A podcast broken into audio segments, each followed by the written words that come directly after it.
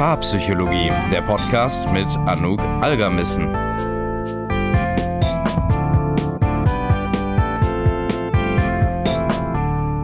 Hallo und herzlich willkommen zu einer neuen Paarpsychologie-Podcast-Folge. Ich freue mich, dass du heute mit dabei bist.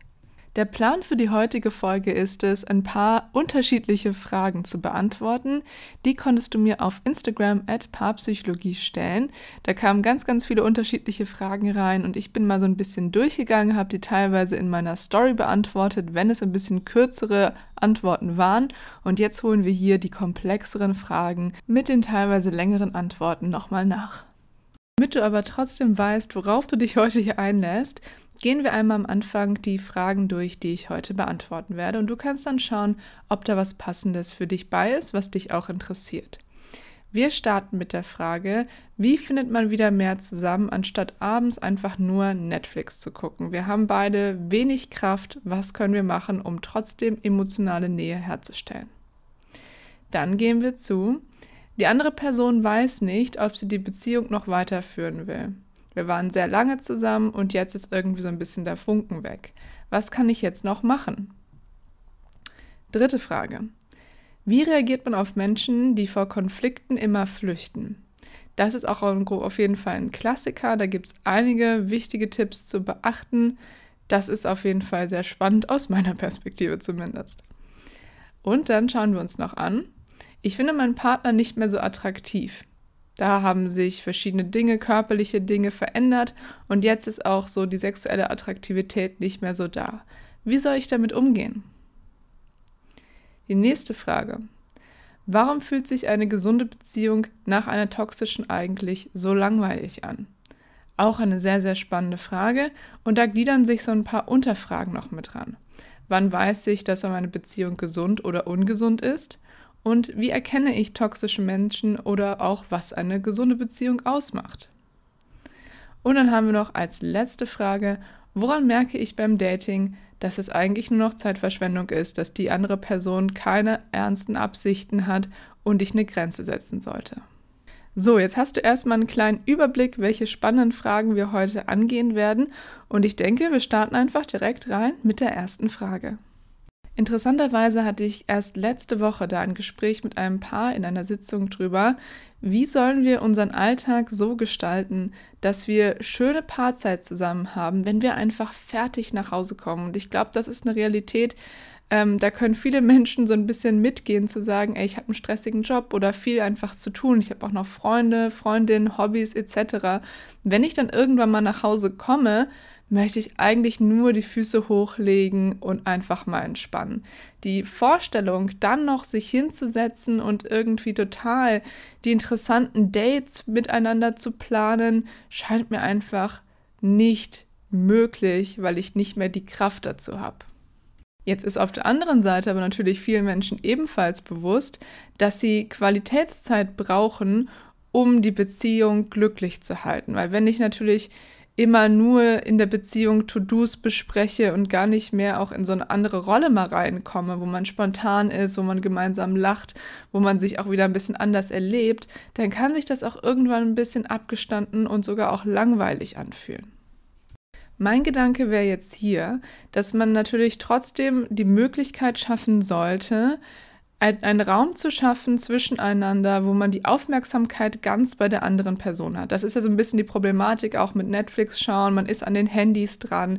Man verbringt zwar Zeit miteinander und verlebt die auch nebeneinander, aber es ist mehr dieses Nebeneinander herleben als miteinander, ne, weil da passiert ja kein wirklicher Austausch.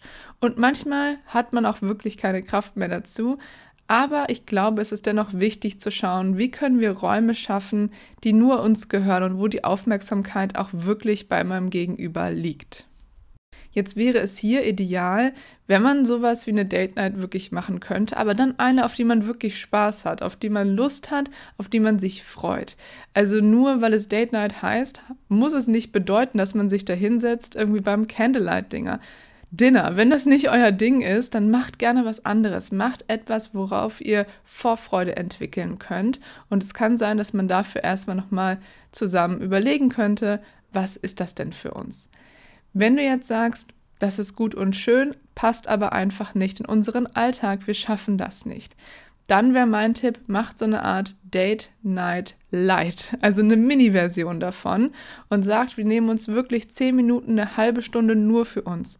Da muss auch nichts groß drumherum passieren, aber die Aufmerksamkeit liegt bei der anderen Person. Wir schaffen so eine eigene Bubble um, um uns rum, wo wir einander wirklich zuhören wo wir vielleicht, wenn wir in der Elternrolle häufig drinne sind, das Thema vielleicht mal für eine Minute ausklammern und ein paar andere Themen anschneiden, die uns Freude bereiten, wo wir zusammen lachen können. Im besten Fall freut ihr euch dann natürlich darauf, mehr von diesen Aktivitäten gemeinsam zu machen, weil sie schön sind, weil sie euch zusammenbringen. Und das ist dann natürlich auch ein Motivator, mal das Handy links liegen zu lassen, den Fernseher auszulassen und zu sagen, komm, stattdessen machen wir uns gerade noch mal einen Kaffee in der Küche, machen uns ein bisschen Musik an und erzählen über diese zwei, drei Themen, die uns total Spaß machen. Oder was ihr macht, ihr sucht euch interessante Gesprächsstarter und guckt mal, wie ihr von da weitergehen könnt. Ich habe ein kostenloses PDF erstellt, wo es über 100 Fragen gibt und manche gehen auch mehr so in die lustige Richtung, dass man sich auch mal Fragen stellen kann, auf die man normalerweise vielleicht so nicht gekommen wäre. Das verlinke ich dir in der Podcast-Beschreibung. Wir machen weiter mit der zweiten Frage. Die andere Person weiß nicht, ob sie die Beziehung noch will. Was kann ich tun? Also ich denke, der wichtige Punkt hier ist die Kommunikation. Und ich hoffe jetzt da in dem Fall, dass dein Gegenüber dafür noch offen ist. Und ich würde zunächst herausfinden wollen, möchte die andere Person die Beziehung nicht mehr, weil da unlösbare Konflikte sind. Also zum Beispiel, wir haben ganz unterschiedliche Vorstellungen davon, wie wir unsere Zukunft gestalten wollen. Oder aber ist die Person einfach verletzt, was heißt einfach verletzt, das ist eine große Sache, aber verletzt aufgrund von eingeschliffenen Mustern, die immer wieder Verletzungen hervorgerufen haben, die aber veränderbar sind. Das heißt, die Person, die die Beziehung nicht mehr will, muss natürlich dafür auch erstmal wissen, warum sie die Beziehung nicht mehr möchte und bereit sein, das auch so ehrlich zu kommunizieren. Das heißt, von eurer beiden Seiten braucht es da eine hohe Ehrlichkeit und eine Bereitschaft für diese offene Kommunikation. Frage Nummer drei. Wie reagiert man auf Menschen, die immer vor Konflikten flüchten? Das ist eine Situation, die ich auch sehr häufig in der Paartherapie sehe. Und es kann manchmal gar nicht so leicht sein, da ruhig und gelassen drauf zu reagieren. Aber ich habe ein paar Tipps da für dich. Punkt Nummer eins ist, dass es wichtig ist, dass du verstehst, warum dein Gegenüber, dein Partner, deine Partnerin vor Konflikten flüchtet. Was ist der Grund dahinter? Warum ist das für die Person so stressgeladen, dass sie buchstäblich die Flucht ergreifen muss? Hat die Person zum Beispiel das Gefühl, naja, wenn wir uns streiten, trennen wir uns auch und ich will hier einfach nur raus? Ist sie vielleicht überfordert mit den Emotionen im Raum? Hat sie vielleicht selber das Gefühl, angegriffen zu werden und das ist ihre Form, irgendwie damit umzugehen? Was liegt eigentlich hinter dieser Flucht? Weil du brauchst erstmal für dich eine gewisse Form des Verständnisses und des Verstehens, um die Situation anders einzuschätzen, weil ganz häufig, wenn man in so einem Moment ist, die andere Person flüchtet, fühlt man sich halt sitzen gelassen, fühlt man sich allein mit dem Problem und das ist natürlich total blöd, weil das macht alles nur noch viel, viel schlimmer. Danach, Punkt 2, ist es wichtig, dass ihr daran arbeitet, dass es gar nicht erst zu der Flucht kommen kann, sondern dass ihr eine Gesprächsatmosphäre schaffen könnt, kreieren könnt, wo das Stresslevel nicht so hoch ist, dass man flüchten muss. Jetzt gibt es natürlich auch Menschen, die sind da hypersensibel, also die reagieren wirklich schon bei der kleinsten, beim kleinsten Signal mit einer Flucht und müssen sich dann wahrscheinlich wirklich darauf trainieren runterzukommen und offen für ein Gespräch zu bleiben. Das ist auch zu großen Teilen eine Übungssache. Man braucht da auch die richtigen Strategien, muss für sich vielleicht auch erstmal verstehen, warum reagiere ich so, warum wirft das bei mir alle Alarmglocken an. Und da kann ich dir mein neues Buch empfehlen, Getriggert. Da gehen wir nämlich auch nochmal darauf ein, wie solche Muster zustande kommen und welche Strategien es braucht, um Stress in solchen Momenten zu reduzieren. Den Link zum Buch, wo du auch nochmal mehr Infos zum Buch findest, was da alles so drin ist, Inhaltsverzeichnis etc., auch eine Probeübung habe ich damit reingepackt, findest du auch nochmal in der Podcast-Beschreibung. Frage Nummer 4. Ich finde meinen Partner nicht mehr so attraktiv, da sich körperlich bei ihm einiges verändert hat. Wie soll ich damit umgehen? Die Anziehung zu einer Person kann sich prinzipiell natürlich auch im Laufe eines Lebens verändern und das ist erstmal vollkommen normal. Es ist nicht schlimm, man muss sich da jetzt auch nicht ähm, für schuldig fühlen, wenn man sagt, Mensch, ich finde das gerade einfach nicht so anziehend. Aber man kann natürlich überlegen, wie kann ich das respektvoll und mitfühlend auch kommunizieren und da in Kontakt mit der anderen Person treten. Die Frage, die man sich allerdings wiederum vorher stellen sollte, ist, hast du das Gefühl, dein Gegenüber könnte damit umgehen oder kann es zumindest aushalten, wenn du zum Beispiel sagst, Mensch, das und das stört mich gerade, kannst du da was dran ändern? Wenn du das Gefühl hast, ja, ich glaube, mein Gegenüber wird es sicher nicht gerne hören, aber ich habe nicht das Gefühl, dass da ein Trigger sitzt oder dass dieser Mensch dann komplett aus allen Wolken fällt, dann versuch wirklich auf deine Wortwahl zu achten und probier doch mal die Sandwich-Methode dafür.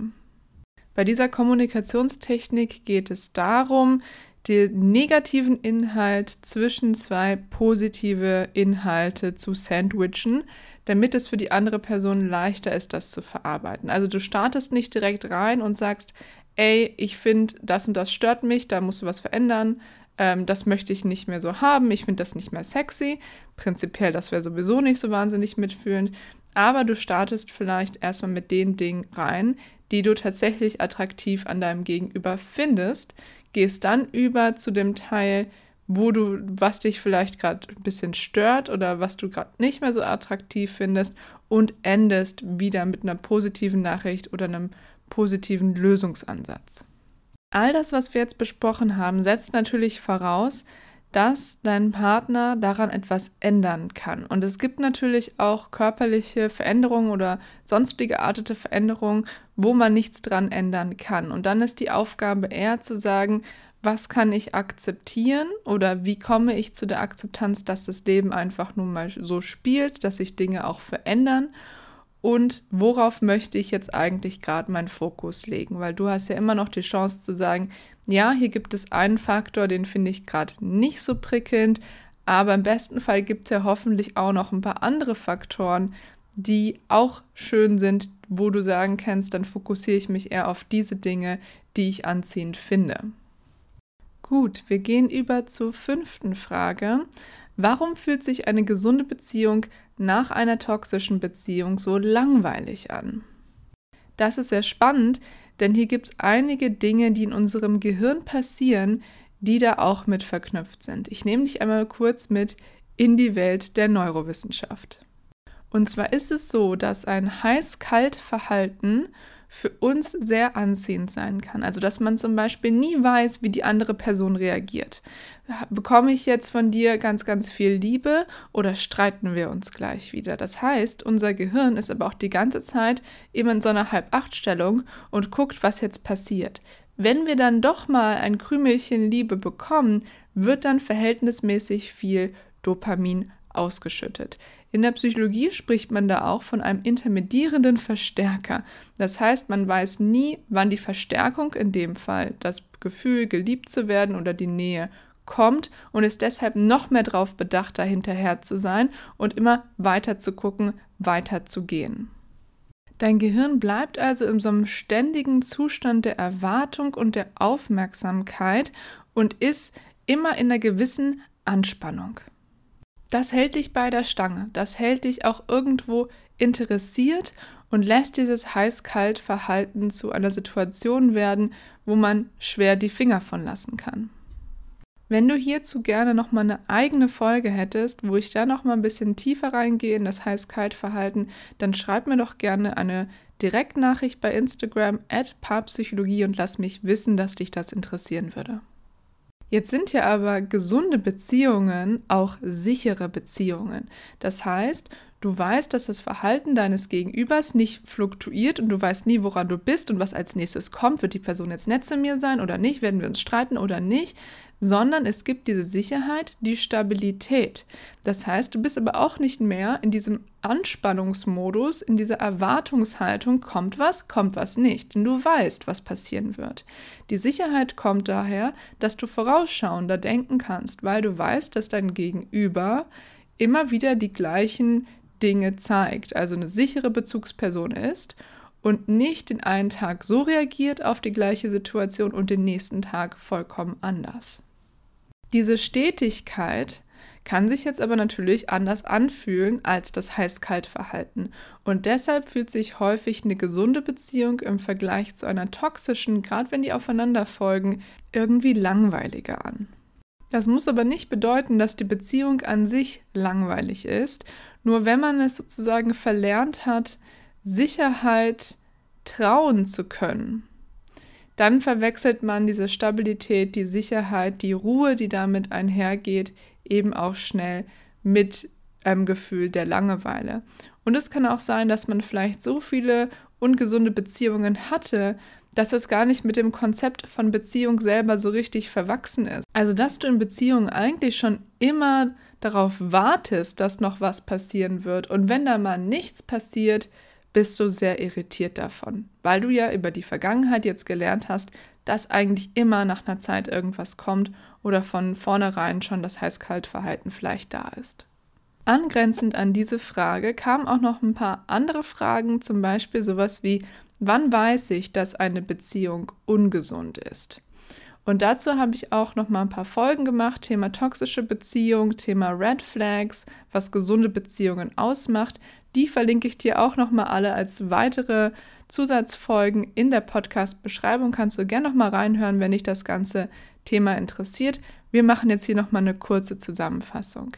Also eine ungesunde Beziehung würde ich so definieren, dass es eine Beziehung ist, wo du bleibst, obwohl du merkst, dass die Muster sich nicht verändern und diese dir nicht mehr gut tun.